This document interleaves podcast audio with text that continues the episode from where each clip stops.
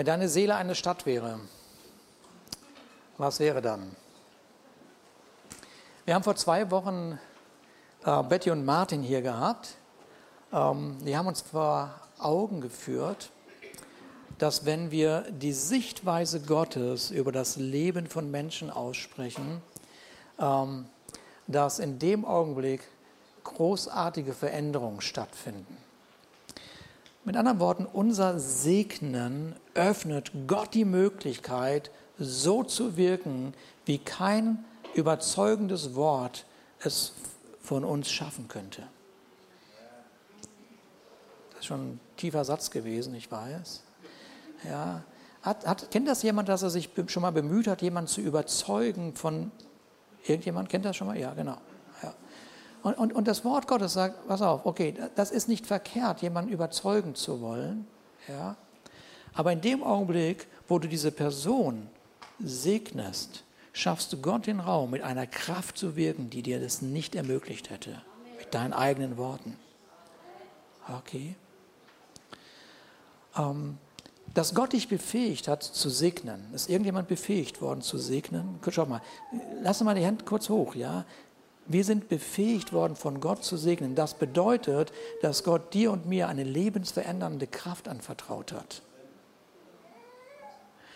Und dann hatten wir letzte Woche von Matthias Brandner eine ganz starke Predigt gehört. Wir hatten das gar nicht mit ihm abgesprochen, haben nur gesagt, wir haben dieses I've got the power als Überschrift.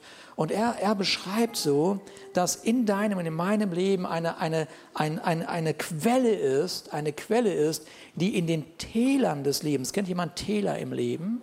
Okay, okay. So, aber in den Tälern des Lebens, das ist jeder von uns, du kannst so fromm sein, wie du willst, ja, jeder von uns, der, in, der, der so Täler im Leben erlebt, ist in dem Moment nicht hoffnungslos, weil eine Quelle in ihm ist, die ihm eine Ressource dient, als Ressource dient, um Hoffnung zu geben in der eigenen persönlichen Welt oder dem Umstand. Mit anderen Worten, du und ich, wir sind die glücklichsten Menschen auf dieser Erde. Trotz der Täler. Ja, hat ja keiner gesagt, es gibt keine Täler in meinem Leben. In jedem Leben erleben wir Täler. So, und jetzt ist das so, jetzt haben wir da eine Predigt und hier eine Predigt und all diese Predigten sind großartig. Einfach nur großartig. Es ist berührt, berührt unser Leben in irgendeiner Weise. Ja, das ist, es macht so, so sehr viel Spaß, also sowas zu entdecken im Wort Gottes und unter diesem Wort Gottes zu stehen, wo der Glaube aufgebaut wird. Und wo sagt, wow, damit gehe ich jetzt nach Hause. Aber Veränderung, Veränderung wird erst dann stattfinden, wenn etwas in unser Herz gefallen ist. Versteht ihr? Wenn, wenn, wenn ich das jetzt aufnehme, dieses Ich bin ein Segen, bedeutet das noch gar nichts. Erst wenn es in mein Herz fällt, wenn es eins mit mir wird, ja, erst in diesem Augenblick, in diesem Augenblick nehme ich etwas mit nach Hause, was mein Leben oder was mein, mein Umstand ändern wird. Solange es nur sich hier oben in meinem Kopf befindet, irgendeine Wahrheit, irgendein Wissen, heißt, noch, heißt es noch lange nicht, dass eine Veränderung stattfindet. Ja, so schaut, schaut, ähm, wenn wir, wenn wir vor zwei Wochen zum Beispiel applaudiert haben, dass wir segnen können, ich weiß, wir haben alle so begeistert dieser Predigt zugehört. Wow, wir können segnen. Was für Zeugnisse sind das, die die beiden erzählt haben, aber jetzt 14 Tage lang nicht wirklich gesegnet haben. Dann bedeutet das, dass in, Umst in bestimmten Umständen unseres Lebens einfach keine Veränderung stattfindet. Mit anderen Worten, du wartest die ganze Zeit darauf, dass der liebe Gott etwas tut, aber der liebe Gott hat etwas in dein Leben hineingesetzt, damit du die Veränderung bist. Und deswegen kann eine Predigt dein Leben verändern oder auch nicht. Und deswegen haben wir die Situation, dass der eine im Gottesdienst so angesprochen ist, dass er sein Leben verändert und der andere freut sich auf den Kaffee, der gleich kommt. Und beides ist irgendwie gut, weil Gott ist nicht beleidigt. Und Gott hat irgendwie Zeit. Gott hat Zeit. Hat ein paar tausend Jahre gedauert, bis Jesus gekommen ist. Und dann ein paar tausend Jahre gedauert, bis die Gemeinde endlich einigermaßen begriffen hat, was los ist. Ja, so, mit anderen Worten, wir reihen uns ein in in sowas. Oder wir sagen, warte mal, heute Morgen ist ein besonderer Tag. Ich will, dass heute Morgen mein Herz berührt wird. Und ich will mit einer Botschaft gehen, die mein Leben verändert. Und ich bin die Botschaft. Ja? So, als, der, als die Menschen mit, als, als Gott die Menschen, ja, damit hat ja der, der Martin angefangen, als Gott die Menschen mit seinem Segen in ihr Leben entließ, da kannten sie keine alternative Denkform noch Lebensform. Das, das, war normal. Mit, mit, anderen, mit anderen Worten, ihr Leben gab Gott in jedem Moment Raum für seine Kraft. Es, es, gab nichts anderes in ihrer Vorstellung. Es gab keine Alternative, außer ein Segen zu sein. Das war das einzige Lebensmodell, was sie kannten. Gott war ihr Vorbild, Punkt. Und konsequenterweise war ihr Leben, konsequenterweise war ihr Leben von einer absoluten Ruhe durchdrängt. Warum? Weil die Seele entspannt war, weil eine Kraft in ihr war, all den Themen des Lebens begegnen zu können. Wenn es keine Alternative gibt, die mich zur Unruhe führt, bleibe ich in der Ruhe, zu der ich bestimmt bin. Erst wenn ich eine andere Alternative sehe und die mir aneigne, eine andere alternative Lebensform und die mir aneigne, kann ich entscheiden, will ich so leben oder so leben. Und irgendwann haben wir festgestellt, dass der Mensch eine andere Lebensroutine wählt für sein Leben. Er löst sich von Gott, wendet sich einem anderen Lebensmodell zu und plötzlich stürzt seine Seele ab. Plötzlich ist die Unruhe da, weil von außen so viele Dinge auf ihn einströmen, die er von, mit seiner eigenen Kraft nicht mehr bewältigen kann. Er schafft es einfach nicht. Eine ungeahnte Unruhe spült sein Leben weg. So, während die Ruhe Gottes den Menschen nicht mehr bestimmen kann, erfüllt also eine Unruhe die Seele. Und die Lebenskraft, die jeder Mensch hat, die benutzt er jetzt und muss er benutzen, um diese Seele irgendwie zu beruhigen. Und kein Wunder, dass irgendwann ein, eine Traurigkeit da ist, ein, ein Abgeschlafftsein, ein, wow, ich bin immer nur müde. Ich bin immer nur müde. Ich, ich kann einfach nicht mehr. Ja, weil so viel von außen einstürzt und die eigene Kraft nicht ausreicht, um wirklich alles zur Ruhe zu führen. Ich schaff's nicht. Ich möchte es gerne. Ich möchte es gerne. Und die, die Geschichten ähm, der Bibel beschreiben in allen Facetten, also wirklich in allen Facetten. Und ich, ihr kennt mich ja mittlerweile, ich liebe es in diesen Geschichten, diesen Plan Gottes zu entdecken und zu enthüllen und sagen, schon immer war Gott derselbe, gestern, heute in aller Ewigkeit. Und in diesen Geschichten siehst du den Heilsplan Gottes. Und in den Geschichten siehst du die Hand Gottes, die sagt, hier bin ich. Hier bin ich. Ja. Und, und, und in diesen Geschichten erleben wir, wo auch immer, gib mir eine Geschichte und ich zeige dir Jesus darin. Amen. So, okay, das heißt, wie Gott sich zuwendet, um dem Menschen die Möglichkeit zu geben, komm, ich führe dich wieder in eine Ruhe hinein. Ich führe dich in eine Ruhe hinein. Ich habe gestern einen Satz geschrieben, den habe ich dann wieder rausgenommen, jetzt sage ich ihn doch, weil er mir wieder einfällt. Ja, jeder Mensch hat eine immense Lebenskraft. Wirklich.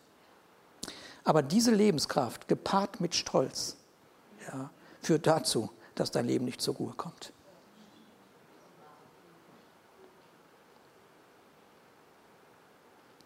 In dem Augenblick, wo du demütig anerkennst, es gibt einen Gott, erfüllt sein Leben dein Leben.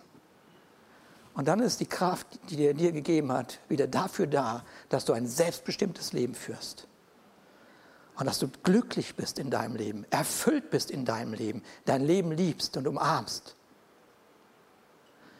Und wisst ihr, es ist so dieser Ausdruck Gottes, äh, ja, wird uns von dem äh, äh, Propheten Jesaja im Alten Testament, der, der lässt uns so in das Herz Gottes blicken. Da sagt Gott, ich war zu erreichen für die, die nicht nach mir fragten.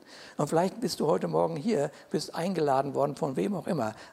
Komm, ich gehe jetzt einfach mal mit in diesen Verein, da guck mir das Ganze an. Du hast gar nicht nach Gott gefragt, aber Gott sagt dir, okay, du hast, du hast nicht nach, nach meiner Person gefragt, aber ich frage, wo bist du? Ich liebe dich so sehr. Ich war zu erreichen für die, die nicht nach mir fragten. Ich war zu finden für die, die nicht nach mir suchten. Ich sagte zu einem Volk, das gar nicht zu mir rief. Hier bin ich, hier bin ich. Den ganzen Tag streckte ich meine Hände aus nach einem widerspenstigen Volk. Also ein Volk, das Lebenskraft und Stolz hat. Ja. Und das in eigenen Gedanken nachläuft auf einem unguten Weg. So, das ist so das Herz Gottes. Er guckt sich seine Kinder an. Er sieht diese Unruhe, er sieht die Verzweiflung und er sieht, wie die Lebenskraft verpufft.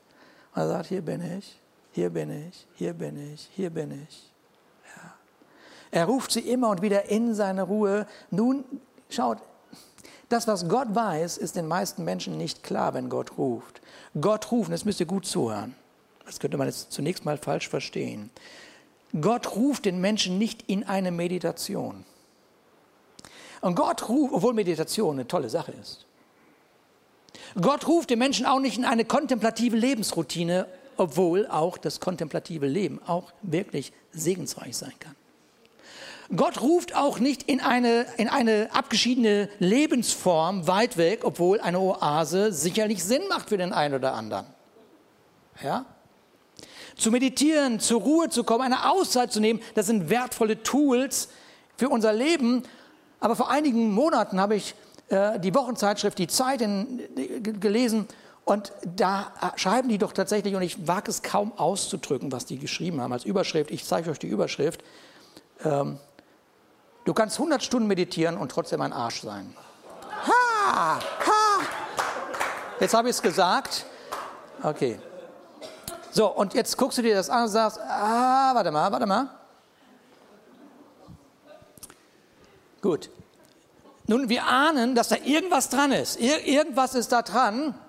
Und deshalb ruft Gott dich nicht irgendwohin, irgendwas zu tun. Gott ruft dich, um sich mit sich selber, um dich mit sich selber zu erfüllen.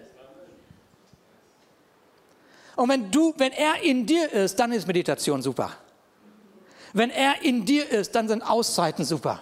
Wenn er in dir ist, dann sind Gespräche, die man führt, super.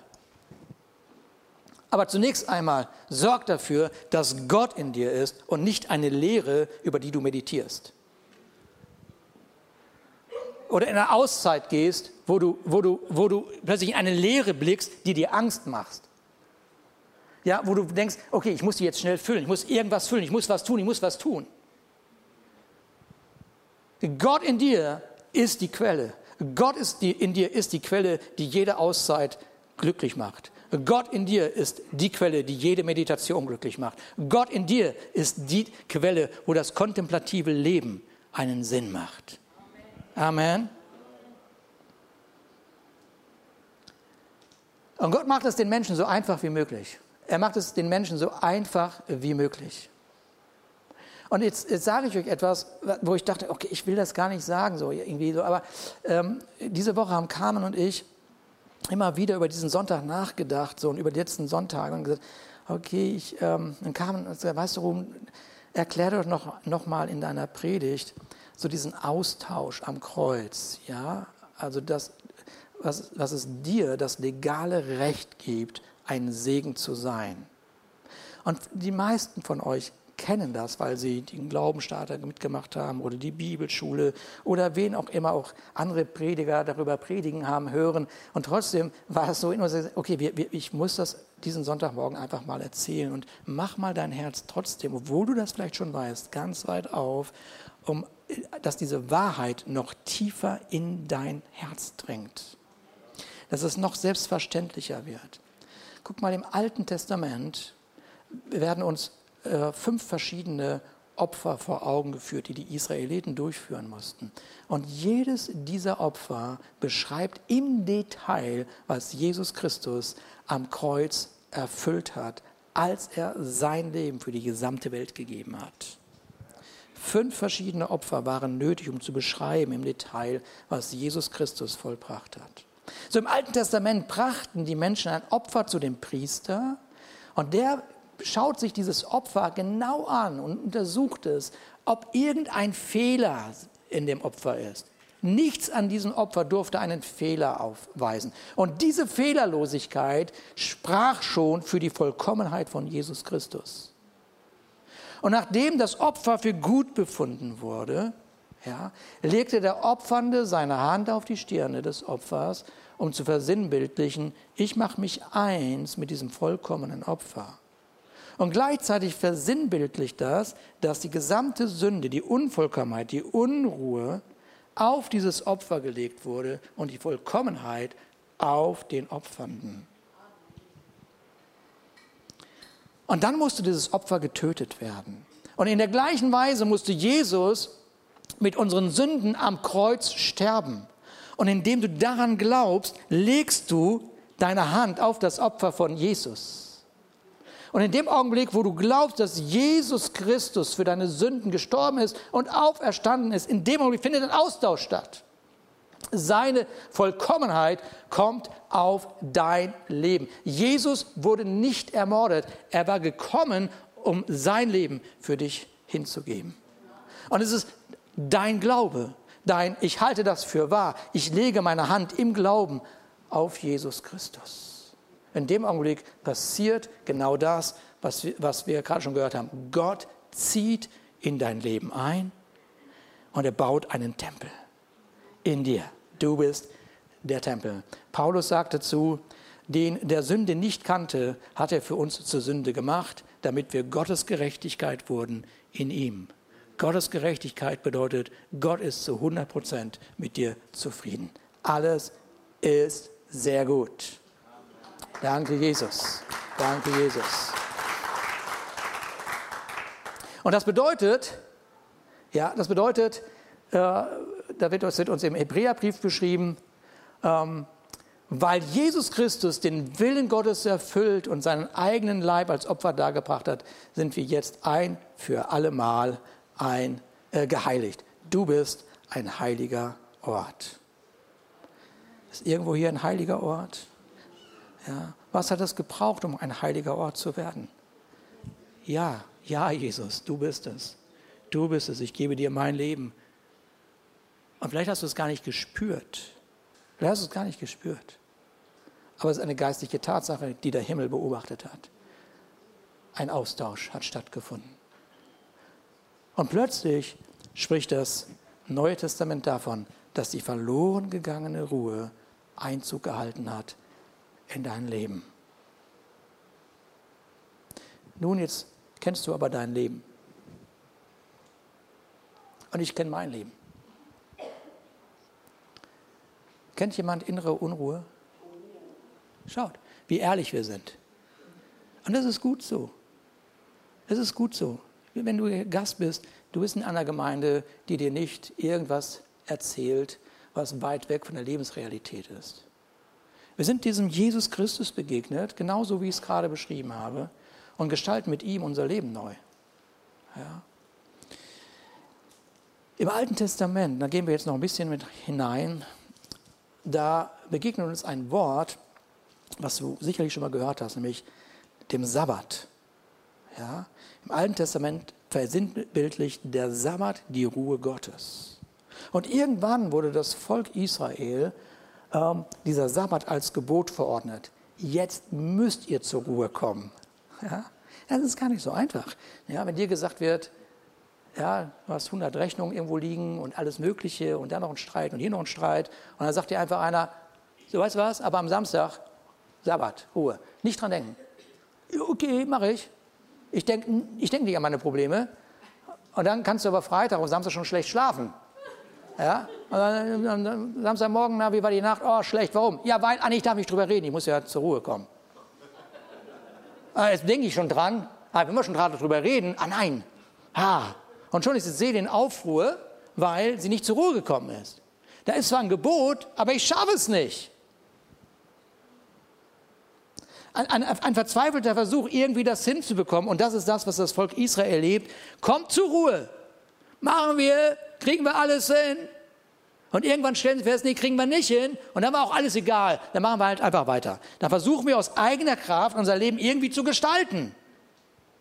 Und jetzt stehen irgendwelche Propheten im Alten Testament auf und sagen, hey, Leute, pass mal auf, hört mal zu, da gibt es ein Gebot von Gott, ihr sollt zur Ruhe kommen. Tun wir, versuchen wir, bringt nichts. Okay, pass mal auf, das ist richtig ernst. Wenn ihr nicht zur Ruhe kommt, wenn ihr nicht zur Ruhe kommt vor Gott, dann werdet ihr irgendwann ein Leben erleben, was ihr nicht mehr selbstbestimmend organisieren könnt. Da wird ein Feind kommen, der wird euch überfallen und ihr werdet, werdet irgendwo hingeführt werden und dann war es das von der Freiheit, zu der ihr eigentlich berufen seid. Ja, ja. Ja, ja. Ich schaffe das. Ich kriege mein Leben in den Griff. Ich kriege das hin, ich kriege das hin, ich kriege das hin. Ja, mach mal ein bisschen mehr Sport. Ja, mache ich. Ruh dich mal ein bisschen auf. Ja, mache ich. Ich kriege das hin. Der Geist Gottes redet die ganze Zeit von einer neuen Lebensführung, aber nicht jetzt. Demnächst. Wenn ich das und das und das und das geschaffen habe. Als wenn, als wenn Gott, der redet, keine Ahnung hat, wie schnell du zu einem Erfolg kommen kannst. Steht, seht ihr, und da ist, diese, da ist diese Diskrepanz zwischen Gott in dir ja, und dieser eigenen Lebenskraft, die einfach da ist und die gut ist.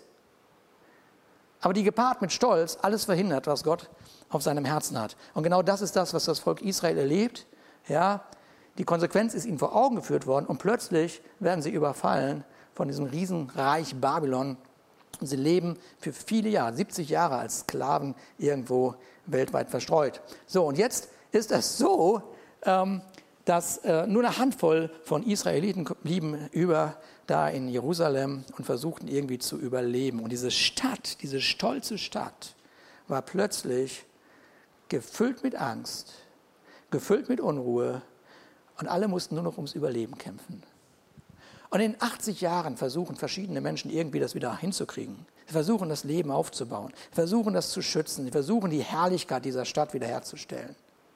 Aber dann kam der eine Feind, dann kam der nächste Feind, dann kam die Entmutigung und dann kam Überfall, der, der, Überfall und dann kam was auch immer es kam, da kamen die wilden Tiere und was auch immer und irgendwie hat das nicht geklappt. Aus eigener Kraft war man nicht in der Lage, irgendetwas wiederherzustellen, was diese Herrlichkeit eigentlich darstellen sollte. So, jetzt kommen endlich nach 70 Jahren ungefähr 50.000 Menschen zurück in diese Stadt. Und sie kommen dahin und sie nehmen wahr, huch, die Stadt ist ja wirklich zerstört.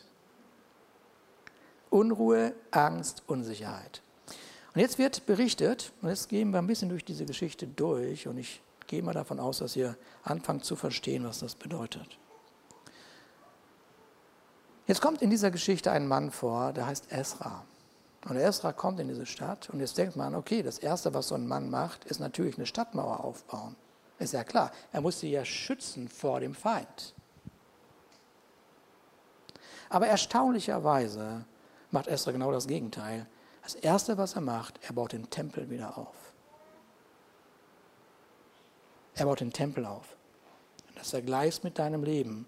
Bevor du überhaupt irgendwelche, irgendwelche Schutzmauern über dein, um dein Leben baust, ja, das Erste, was stattfinden muss, erstmal musst du der Tempel des Heiligen Geistes werden. Erstmal muss Gott in dein Leben einziehen. Keine Mauer ist dem Feind zu hoch, wenn hinter der Mauer kein Gott ist.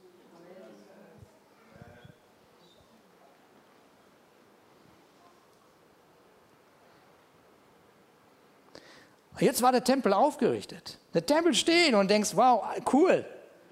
Aber was sie jetzt feststellen ist, dass die Herzen der Bewohner nicht dem Tempel zugewandt waren. Die Herzen waren dem Tempel nicht zugewandt. Nur weil Gott durch dein Ja zu ihm in dir ist, bedeutet nicht, dass dein Herz von Gott, dass du dein Herz von Gott bestimmen lässt. Es ist durchaus möglich, dass die äußeren Umstände lauter sind, als dein Herz rufen kann. Du bist der Tempel, in dir ist der Geist Gottes, in dir ist der Geist Gottes. Richte deinen Blick hin zu Jesus Christus. Aber die Umstände sind so laut, dass dein Herz hin und her gerissen ist. Wo soll ich mich hin entscheiden? Tempel hin oder her in dir.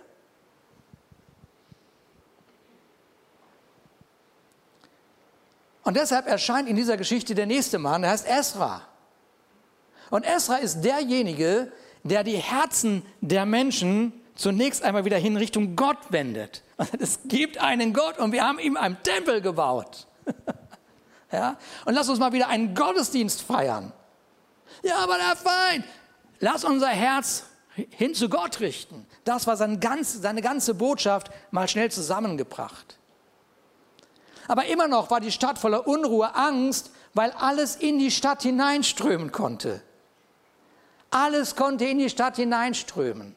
Es gab noch keinen Schutz. Lass uns einmal vorstellen, dass unsere Seele eine Stadt ist. Einmal nur ganz kurz. Äh, eigentlich wollte ich jetzt hier eine Geräuschkulisse machen mit einer lebendigen Stadt. Aber ich gesagt, komm. Ja, dass man einfach mal wahrnimmt, den Unterschied zwischen einem Garten, ja, einem Garten, wo es ruhig ist, wo Entspannung ist, wo Frieden ist. Und dann so ein Moment in New York City, aufregend, aber nach einer halben Stunde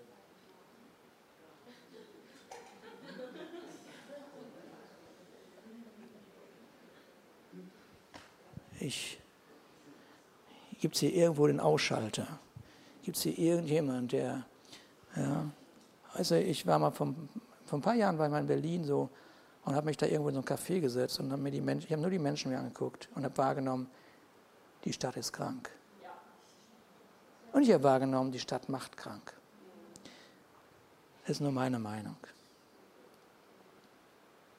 Wir können diese Geschichte Geschichte sein lassen. Nehemiah, Esra, Zerubabel, Israel, pff, Geschichte.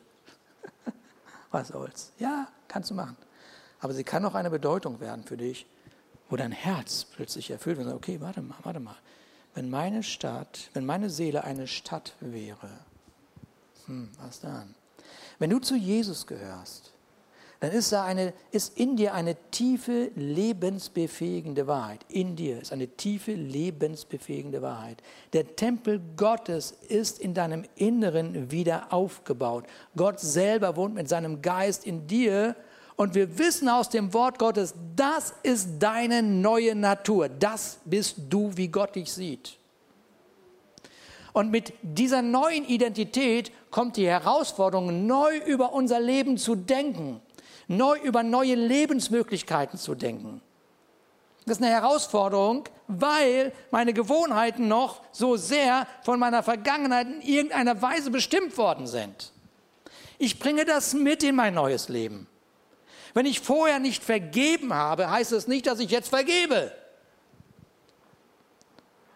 Wenn ich vorher, wenn ich vorher nicht segnen konnte, heißt das nicht, dass ich plötzlich segne. Seid ihr da? Mit anderen Worten, mein Herz ist noch nicht da, wo Jesus in mir ist. Meine Gedanken sind noch nicht fokussiert auf den Tempel in mir. Die Fülle von dem, was in mir ist, ist ein netter Vorschlag. Und deshalb, deshalb muss immer wieder unser Herz dahin hin, hingerichtet werden auf eine Wahrheit, die Gott in unser Leben hineingelegt hat. Gott arbeitet nicht an seinem Geist in uns. Dieser Geist ist vollkommen. Woran er arbeitet ist, an deine Seele an deiner Seele. Das ist zugange.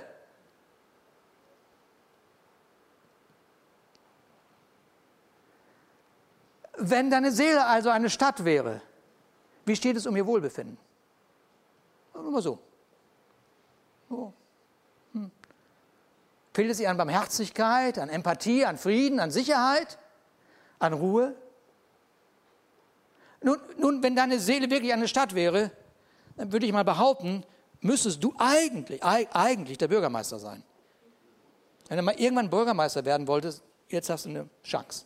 Okay, ich wähle mich selber. Hier, ich habe die meisten Stimmen, zehn, und wenn ich die Fußnägel dazu nehme, habe ich 20 Stimmen für mich. ja. Warum hat er dich denn da rübergesetzt über diese Seele? Warum, über, wieso setzt Gott sich ein über dein Leben? damit du es bewahrst, damit du es entwickelst. Und Gott in dir bedeutet, deine Lebenskraft ist zu kostbar, der ganzen der Seele ständig rennen.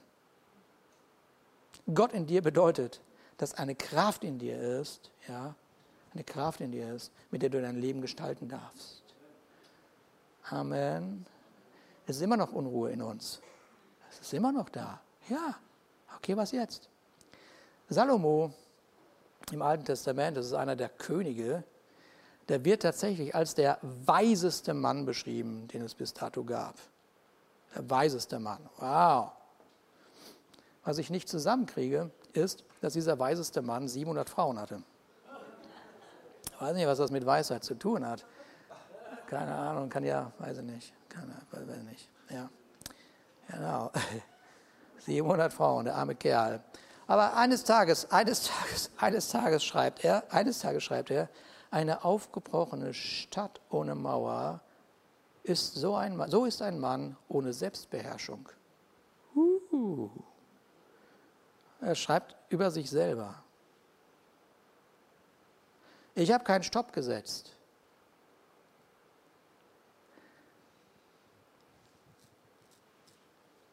Diese 700 Frauen, oder waren es 1000 Frauen sogar? Wie viel auch immer. Die beeinflussten sein Leben und logisch, logischerweise irgendwann die Nation, über die er gesetzt war. Und am Ende seines Lebens ist die Nation gespalten. Da muss ja was klingeln in unseren Ohren. Ja? Wir sind viel leichter zu beeinflussen, als wir zugeben wollen. Und wie eine Stadt ohne Mauern kann jeder und alles, jeder Gedanke, jedes Gefühl, jeder Impuls, alles, was du tun willst sofort und was du sagen willst sofort, alles, was du dir anschaust, was du dir anhörst, was du riechst, alles kann sofort deine, in deine Seele hineinströmen und machen und tun, was sie will. Und wenn du deine Seele nicht wie eine Stadt betrachtest und realisierst, dass du Verantwortung dafür hast, ja, dann ist eine Menge los in dir. Dann kann der Tempel noch so sehr gefüllt sein und der Lobpreis uns so sehr gefallen haben. Aber am Ende des Gottesdienstes läufst du voller Unruhe nach vorne, weil du einfach, einfach nicht gelernt hast, deine Seele zu schützen und zu bewahren und als etwas sehr Kostbares zu sehen und anzunehmen.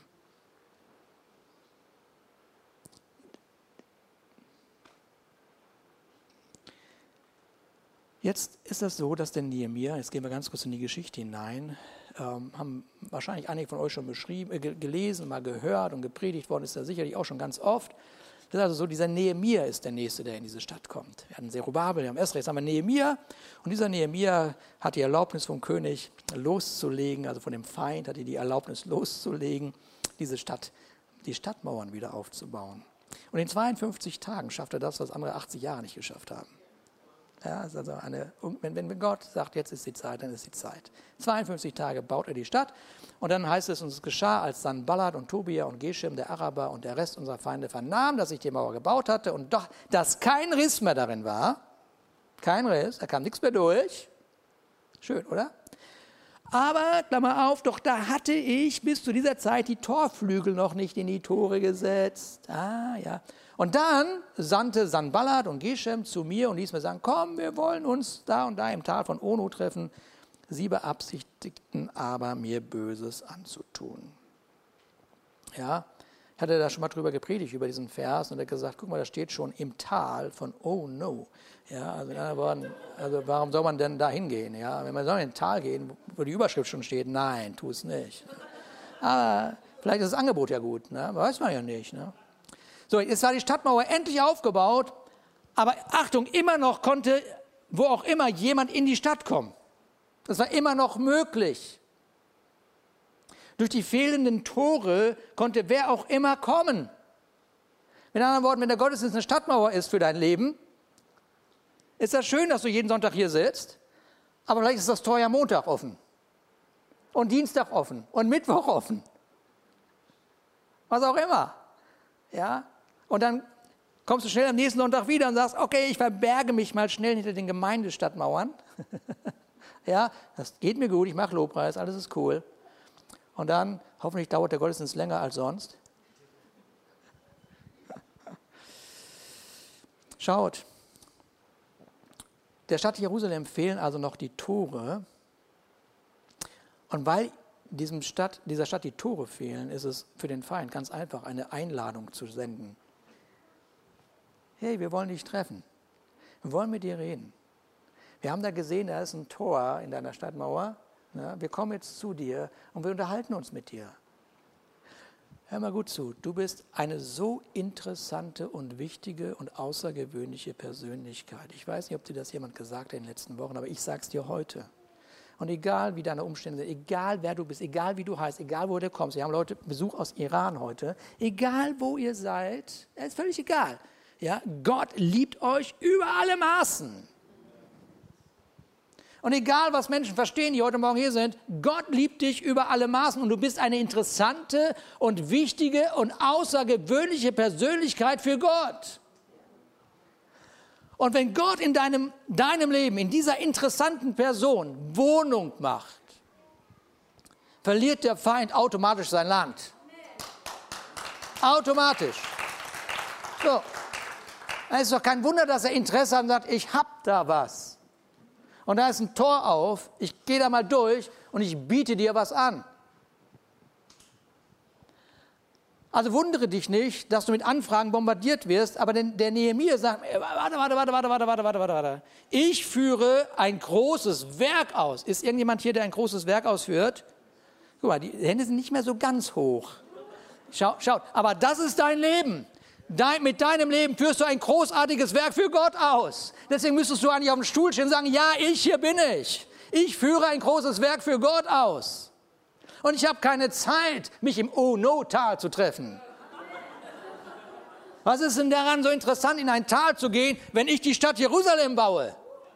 Wenn ich das zukünftige Zion baue? Warum soll ich mich denn da in ein Tal bewegen? Viermal gibt er die gleiche Antwort. Nein. Warum soll ich das Werk ruhen lassen? Warum soll ich denn Gott in mir vernachlässigen? Aus welchem Grund denn? Für was denn? Das, was er gerade tut, sein kostbares Leben, war wichtiger als alle Angebote. Und erst wenn dir etwas wertvoll genug ist, erst wenn, erst wenn dir etwas wertvoll genug ist, wird es für dich auch gleichzeitig verletzlich. Aber wenn es dann attackiert wird, dann stehst du auf.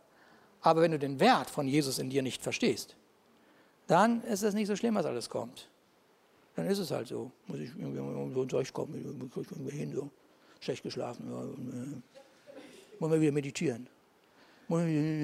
Ja, hä? Nein, oh, ich, bin müde und ausge. Ja, ich sage nicht, dass nicht alles passieren kann, versteht ihr? Das ist nicht das Thema. Aber erst wenn etwas wertvoll wird, so wertvoll, dass du sagst, warte mal, das habe ich zu schützen, das habe ich zu bewahren, ja, weil mein Herz sich so schnell nach anderen Dingen ausrichten möchte. Es ist so einfach mit dem Herzen. Ja, muss ich Jesus in mir einen höheren Stellenwert geben. Die Stadt war immer noch verletzlich, weil die Tore noch nicht eingesetzt waren. Und jetzt kommen wir in der Geschichte einen Schritt weiter. Denn dein und mein Leben, ob Jesus in dir ist oder nicht, findet in einem Weltgeschehen statt. Und zwar in deinem Weltgeschehen. Du kannst dich über China und Amerika und Schulz und Scholz und was auch immer wie sie heißen aufregen. Ja, völlig egal. Dein Leben ist unmittelbar mit einer Gasrechnung konfrontiert. Huch, die Umlage, die Umlage. Ja, ja natürlich. Ja, natürlich gibt es Unruhe, haben wir gesehen in dem, in dem Trailer. Diese Welt ist voller Unruhe. Du bist mitten in dem Weltgeschehen. Uns erreichen über so viele verschiedene Kanäle Botschaften, die uns auffordern, setz dich mit mir auseinander, bitte. Hier, weißt du, dass in Afrika in der Mine 20 Kinder umgekommen sind? Puh, ist das schrecklich. Weißt du, was in Syrien los ist? Ja, es ist schrecklich. Weißt du, was in Deutschland? Ja, es ist schrecklich. Weißt du, was im Kindergarten nebenan passiert? Ja, es ist schrecklich. Botschaften, Botschaften, Botschaften, Botschaften. Und die Seele hat überhaupt keine Kraft dagegen anzukommen. Also ich schaffe es nicht. Ich schaffe es nicht. Ich, ich schaffe nicht, mich über Frauenhandel und, und, und, und, über Christenverfolgung im Iran auseinanderzusetzen. Ich, ich schaffe das nicht. Das macht, mich, das macht mich unruhig. Ich weiß nicht, wie du das schaffst, aber ich brauche Jesus. Ich schaue auf Jesus und sage, Jesus, wie gut, dass du die Antwort bist. Wie gut, dass du meine Gerechtigkeit bist. Wie gut, dass du da bist. Mit anderen Worten, was ich jetzt mache, ich setze in meinen Stadtmauern ein Tor ein.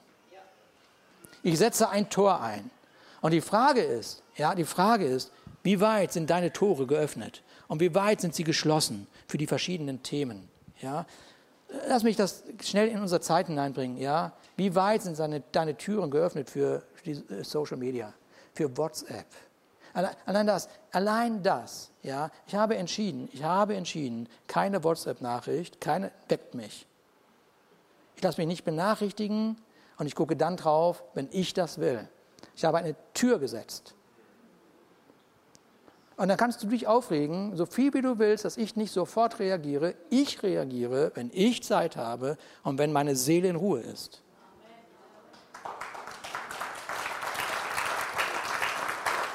Mein Tor gesetzt. Kommt ihr mit? Kommt ihr mit?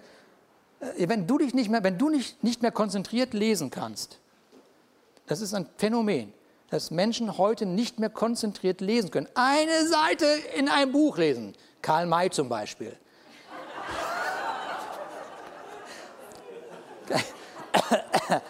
Eine Seite, nur eine Seite. Ja, dann liegt das vielleicht daran, dass TikTok dich TikTok gemacht hat. Ja? Christus, du brauchst Bilder, da muss sich was bewegen. Aber so schnell reitet Winnetou nicht. Okay? Ihr seid, seid ihr da? Ihr seid da. Ihr seid da. Versteht ihr? Ein Tor muss gesetzt werden. Ein Tor muss gesetzt werden. Und, und, und wie ist das mit Richten und Negativreden? Ein Tor muss gesetzt werden. Wer setzt das Tor? Der liebe Gott? Nein. Der liebe Gott setzt keine Tore. Der liebe Gott geht durch die Tore hinein. macht hoch die Tür, die Tor macht weit. Ach, das kommt ja noch. Das haben wir, haben wir noch ein paar Monate. Gott, Gott sei Dank haben wir noch ein paar Monate, ja. Aber falls ihr irgendwie Geschenke sucht, ich, hier, sagt mir Bescheid, was ihr mir schenken möchtet. Okay, also. Ich, ich mag jetzt nicht noch weitere Türen auflisten, ich habe da keinen Bock zu. Ihr wisst, welche Türen äh, so euer Leben, äh, wo die auf sind, ja. Komm, wir machen schnell weiter hier. Ich setze, sagt er neben mir, ich setze mal jetzt hier Türen ein. Er macht das. Er trifft die Antwortung. Schaut mal, was da steht. Und es geschah, guck mal hier, es ist einfach nur wahr. Also ich könnte jetzt hier noch zwei Stunden predigen, aber ich, ich höre jetzt auf. Jetzt reicht, wir wollen ins Wasser. Oh, wir haben schon Viertel nach. Oh, Jesus. Also es geschah, als die Mauer gebaut war, da setzte ich die Türflügel ein und den Torhüter, ah, Torhüter, und die Sänger und die Leviten. Sag mal, die Leviten und Sänger sind doch im Tempel. Nein, nein. Die sind nicht im Tempel. Ich setze sie an die Tür, weil dort ist der Feind. Bist du da? Ist irgendjemand da, der sagt, okay, ich werde den Lobpreis an die Tür setzen, damit meine Seele zur Ruhe kommt?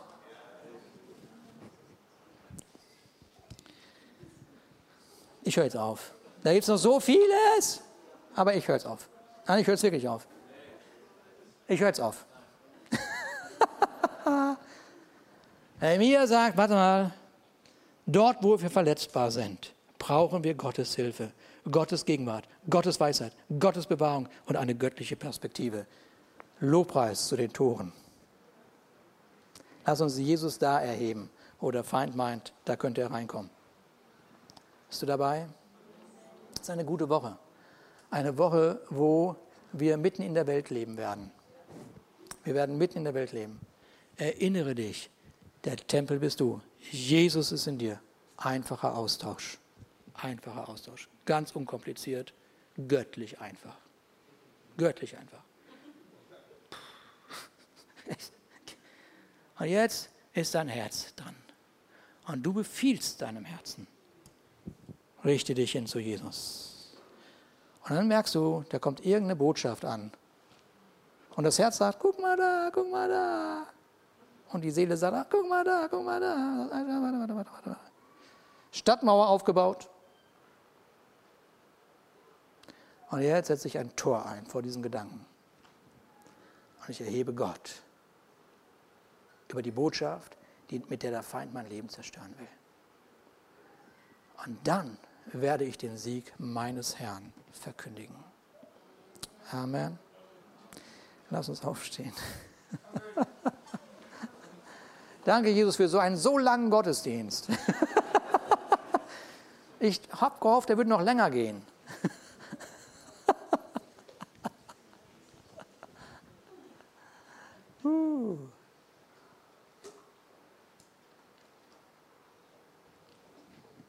Solche langweiligen Geschichten aus der Bibel.